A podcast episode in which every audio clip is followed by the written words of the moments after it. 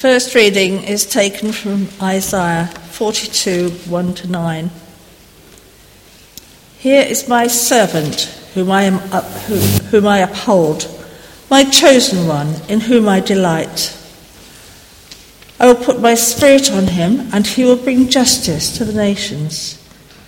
He will not shout or cry out or raise his voice in the streets.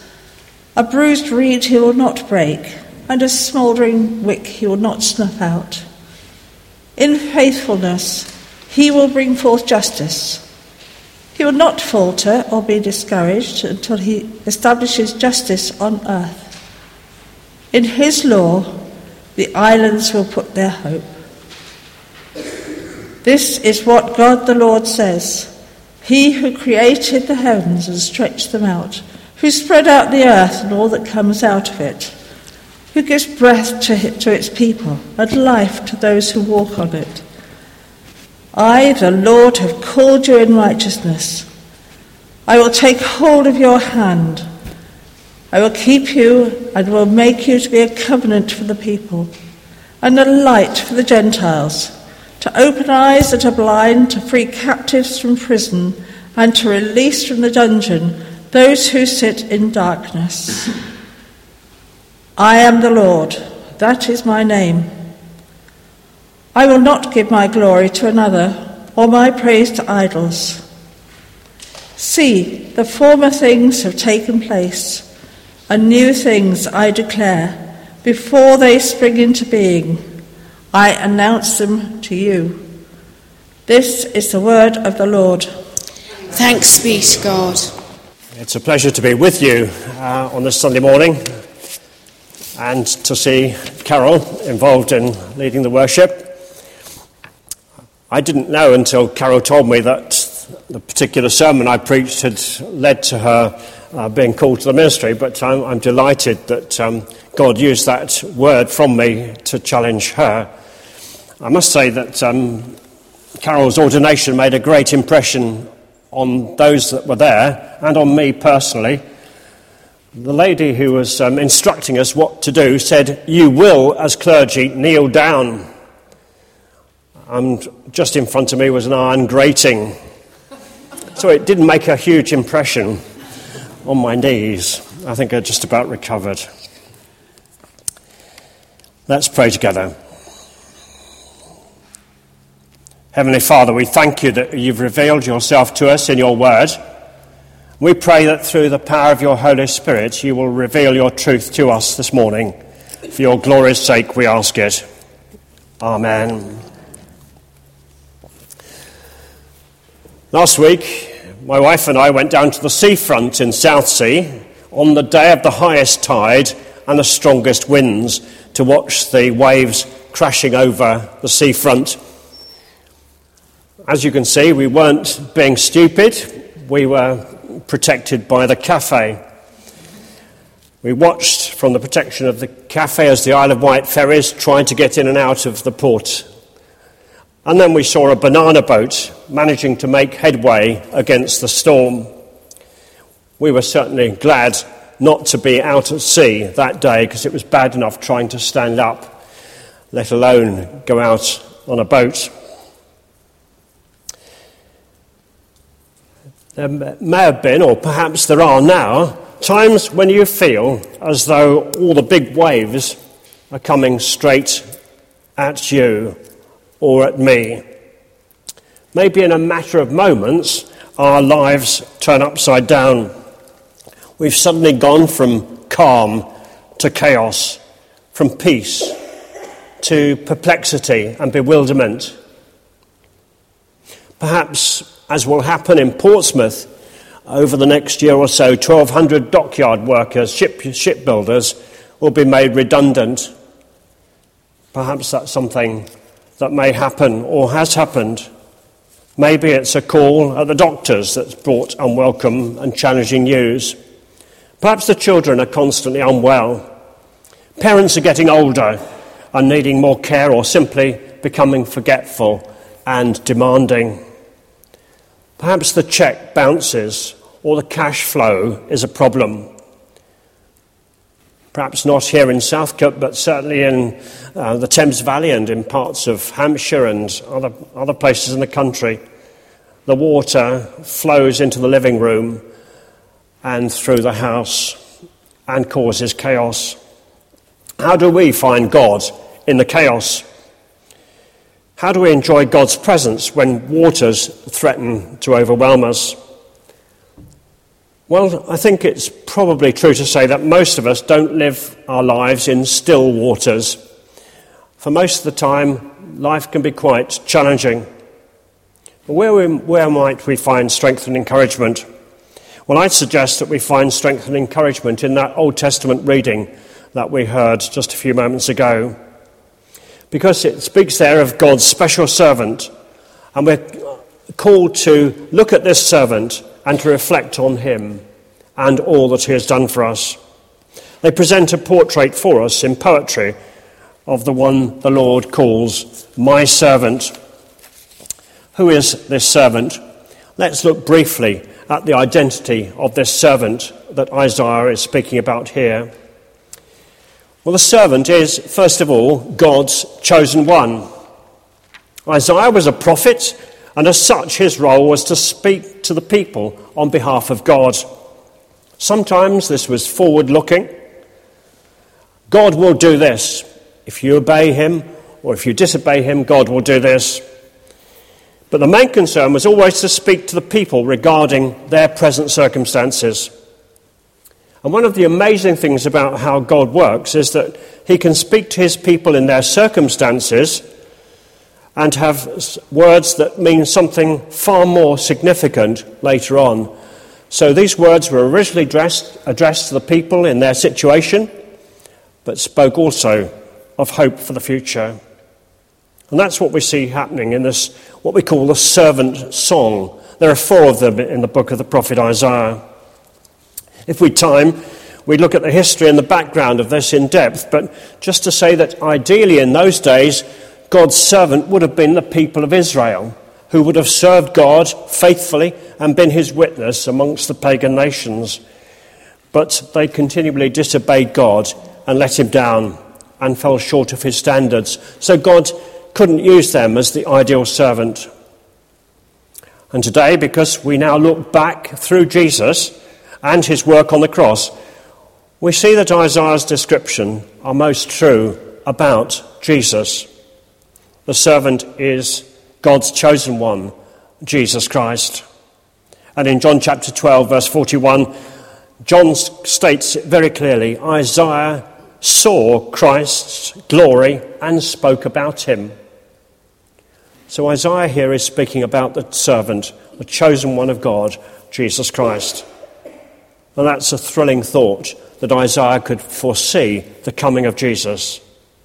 And many years later, when Jesus is baptized by John, God will refer to his son in very similar language when he says, This is my son, whom I love, with whom I am well pleased. Isaiah has God calling him servant, meaning that Christ will obey his leading. When you think of a servant, you perhaps think of someone who works for someone else.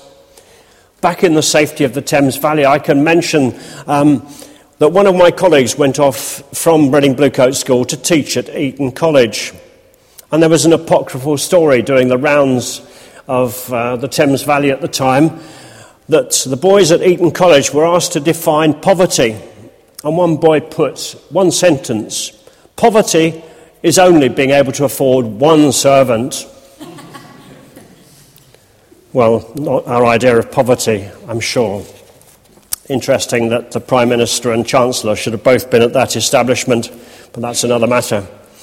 Jesus demonstrated his servanthood constantly when speaking of doing his Father's will. He was obedient to the Father, fulfilling the role of a servant. And at the baptism of Jesus, God speaks at the beginning of Jesus' public ministry when Jesus literally begins to fulfill the words that the prophet spoke all those years before.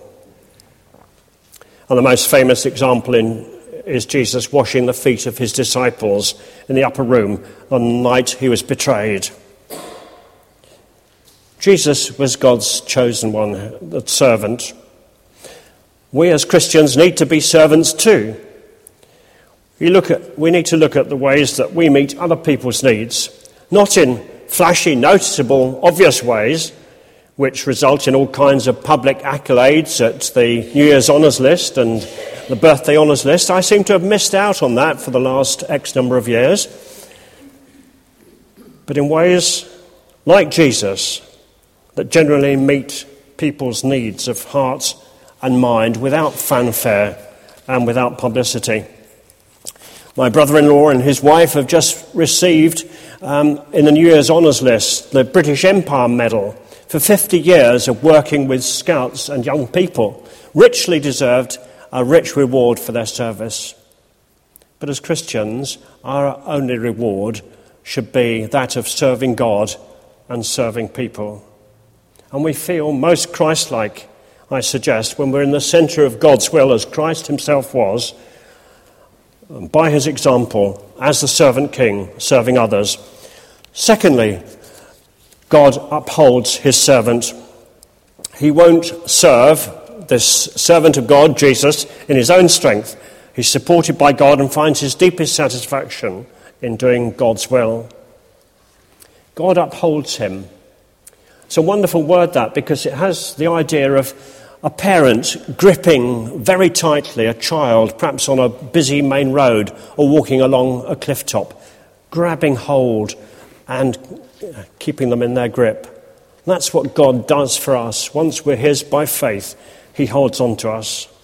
Do you feel safe in His hands today and upheld by His power?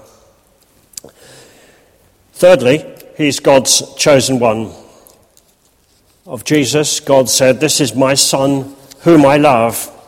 And there's a close relationship between the act of choosing and loving. Love is often described as a matter of feeling. It is. When someone falls in love, the reality hits them. And I'm sure that's true of um, the youngest couple who are married here today, that the reality hit them when they fell in love. But it's also an act of will, an act of choice. When marriage follows, the promise is, I take you to be my lawful wedded husband, my lawful wedded wife.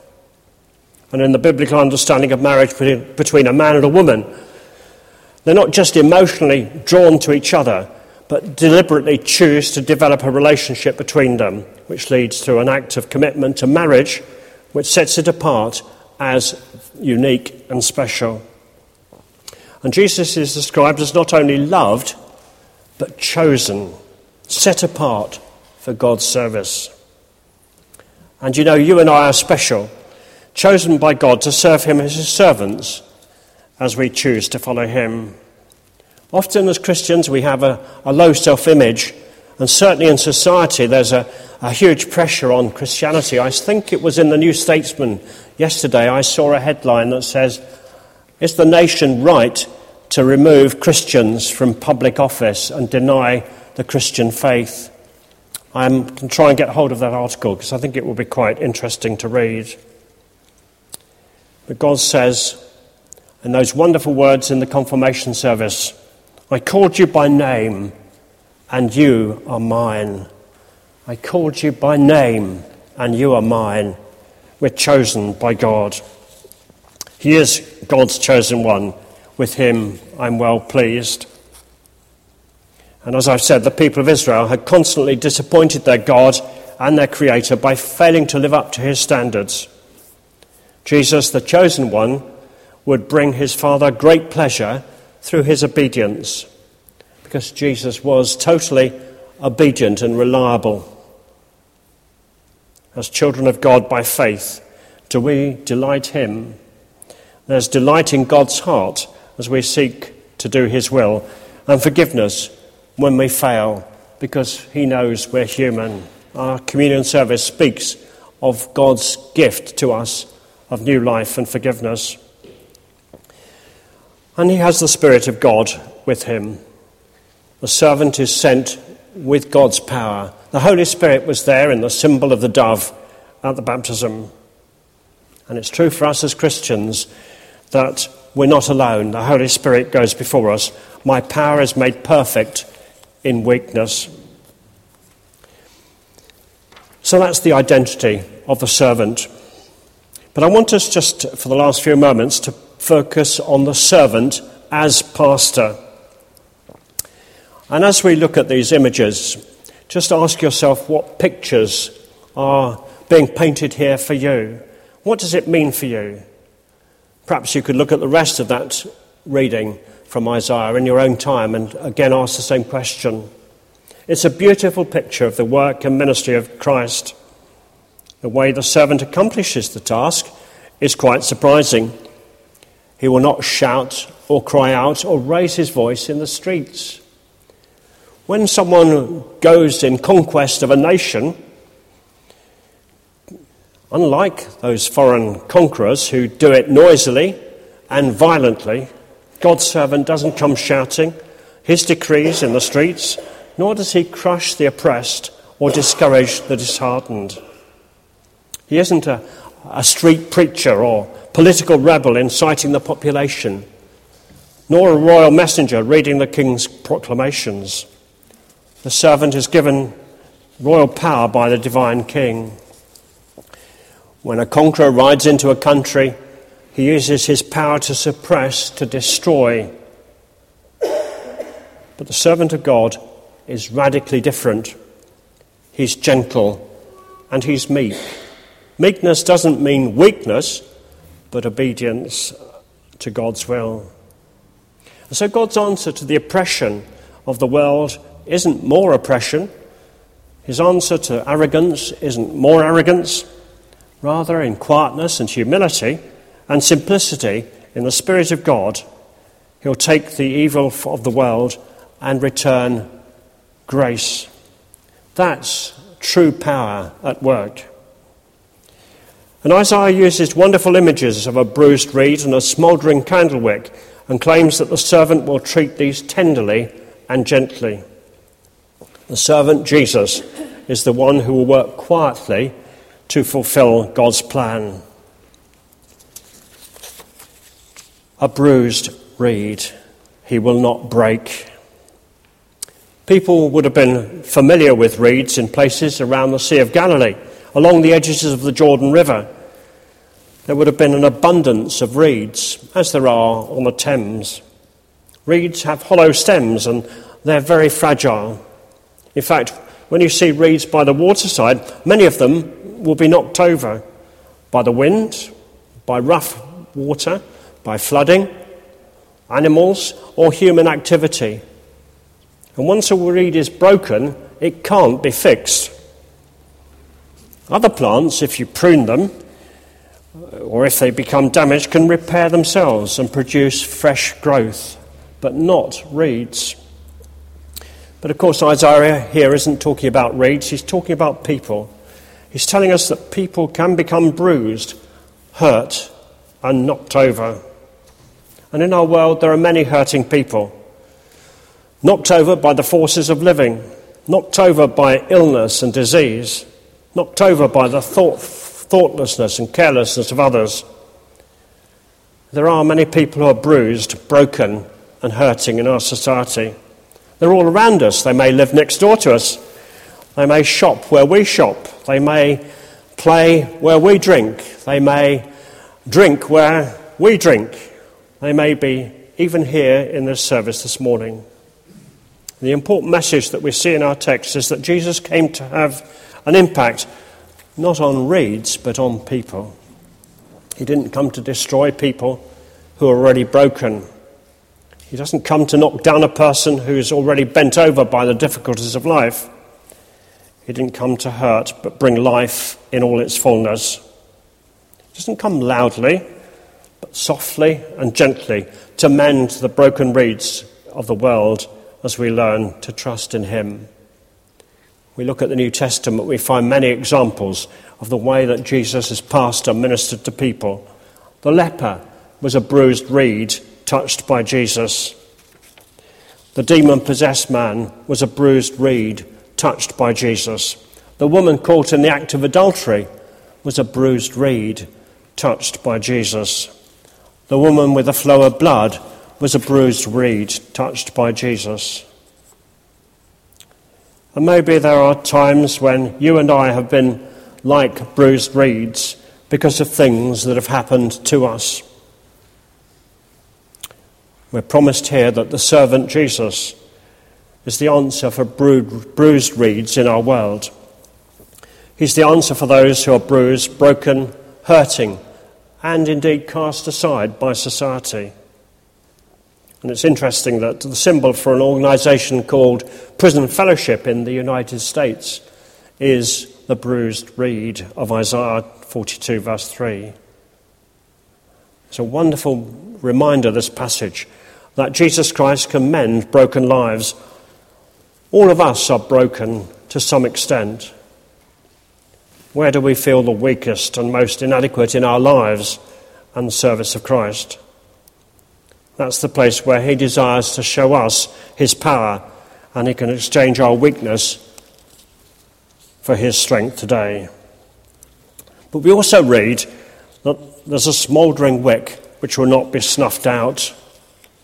The older versions refer to smoking flax, as flax was used as a wick in an oil lamp. And the idea behind this phrase is a little different to that of the bruised reed. Imagine that you're at home one evening, the days before electricity. Your only source of light comes from oil lamps. Only one remains alight, and it begins to flicker as the oil is running low. The light grows dim, and before it goes out, it starts to smoulder and starts to give off smoke and a strong smell. Most people would give up blow out the lamp, and go to bed. But just like the bruised reeds, the smouldering wick, wick represents people too. There are people who start out well on their Christian journeys and their spiritual lives develop and grow. Their lives were burning brightly at one time. They had a good relationship with the Lord Jesus Christ. They were on fire for Him, longing to serve Him. But during the course of the months or years, the oil begins to run out. The light flickers, and their relationship with the Lord, which at one time had been so good, now has become faint and flickering. There's some spiritual life left, but not much. It's in danger of going out. The Archdeacon asked me to help a young minister who'd had a personal crisis in his life and needed encouragement to rekindle his love of ministry. So I took him out visiting with me all day. And by the end of the afternoon, he said, Thank you. You've reminded me what ordained ministry is all about. The light hadn't quite gone out, but it lost its brightness because he'd become immersed in his own problems and in administration rather than dealing with people. Isaiah says that when Jesus comes more fully into our lives, he's not going to put out the light or indeed go to bed. It's his desire that our faith and our light should burn brightly. It's his desire to trim the wick, to add oil to the fan, to the lamp, fan the flame and not to quench the light, but to bring it back to a greater strength than ever before. There are different ways in which our relationship with the Lord may begin to flicker. Maybe something wrong in our lives creeps in. Maybe it's pride or selfishness. Perhaps we allow people um, to mix with us who are not a good influence on us. Maybe we neglect our spiritual duties of prayer and Bible reading and church attendance. But for whatever reason, our spiritual lives begin to flutter. Jesus comes to fan into life that flickering flame. He wants the light to come back, burning more brightly than ever. That's what Jesus wants to do for us. And he exercises his power in ways that won't damage or hurt us. He wants the broken reed, reed to be healed. He wants the smouldering wick to be fanned into life again. Maybe you're in that place at the moment. Or if you have been and have come through that time, you can help others to become more aware of God's power in their lives today. Once you've come through a time of suffering, perhaps, or spiritual dryness, and have seen the other side, you're powerfully equipped to reach out to others who go through similar sufferings. Yesterday in St Jude's Southsea, in the bereavement drop in coffee morning, once a month, uh, there's a man there who come, who's been coming for the last 18 months since he lost his wife. He doesn't live in the parish, he lives somewhere away, a lovely Christian, but really, really struggled with the death of his wife, blaming God for taking her. But as we've watched him talking about his own needs, he's actually now listening to others who are telling them of their experience of hurt and pain and suffering and he's actually providing for them, having come through some of the darkness that he's been through. They have the ability to understand what others are feeling as they've felt it too. Maybe you're here this morning and you're feeling a bit like a broken reed. You're bruised by the cares of life. Perhaps you're broken and hurting. Jesus doesn't intend to knock you down. He wants to mend our wounds, to bind us up, and to heal us. Maybe you're here this morning, and at one time you were on fire for the Lord, but now your relationship is waning and growing dim. It's on the verge of going out. Jesus is here in the power of the Holy Spirit and wants to fan the flame of the Spirit in your life so that you might be a lamp for Him burning brightly. He wants to bring us back to the light, to revive our spirits. And He'll do that for us today. Just after that passage about the servant, Isaiah says this When you go through deep waters and great trouble, I will be with you. When you go through rivers of difficulty, you will not drown. When you walk through the fire of oppression, that's feeling weighed down and both in body and mind. You will not be burned up. The flames will not set you ablaze. In whom might we find strength and encouragement? I would suggest it is in God's servant, Jesus Christ, who won't bruise us but heal us, who wants to fan into life that flame of faith that's flickering so that we might be equipped to serve Him and be His servants. As we sit, let's pray. Thank you, Father, that your servant Isaiah looked ahead to the coming of Jesus, the one who would be the servant who would be a pastor to us, and the one who would suffer and die for us. Help us as we bring to you our hurt and our pain. Fan into flame that faith that's in us and help us to be lights in the world for the glory of Jesus, we pray. Amen.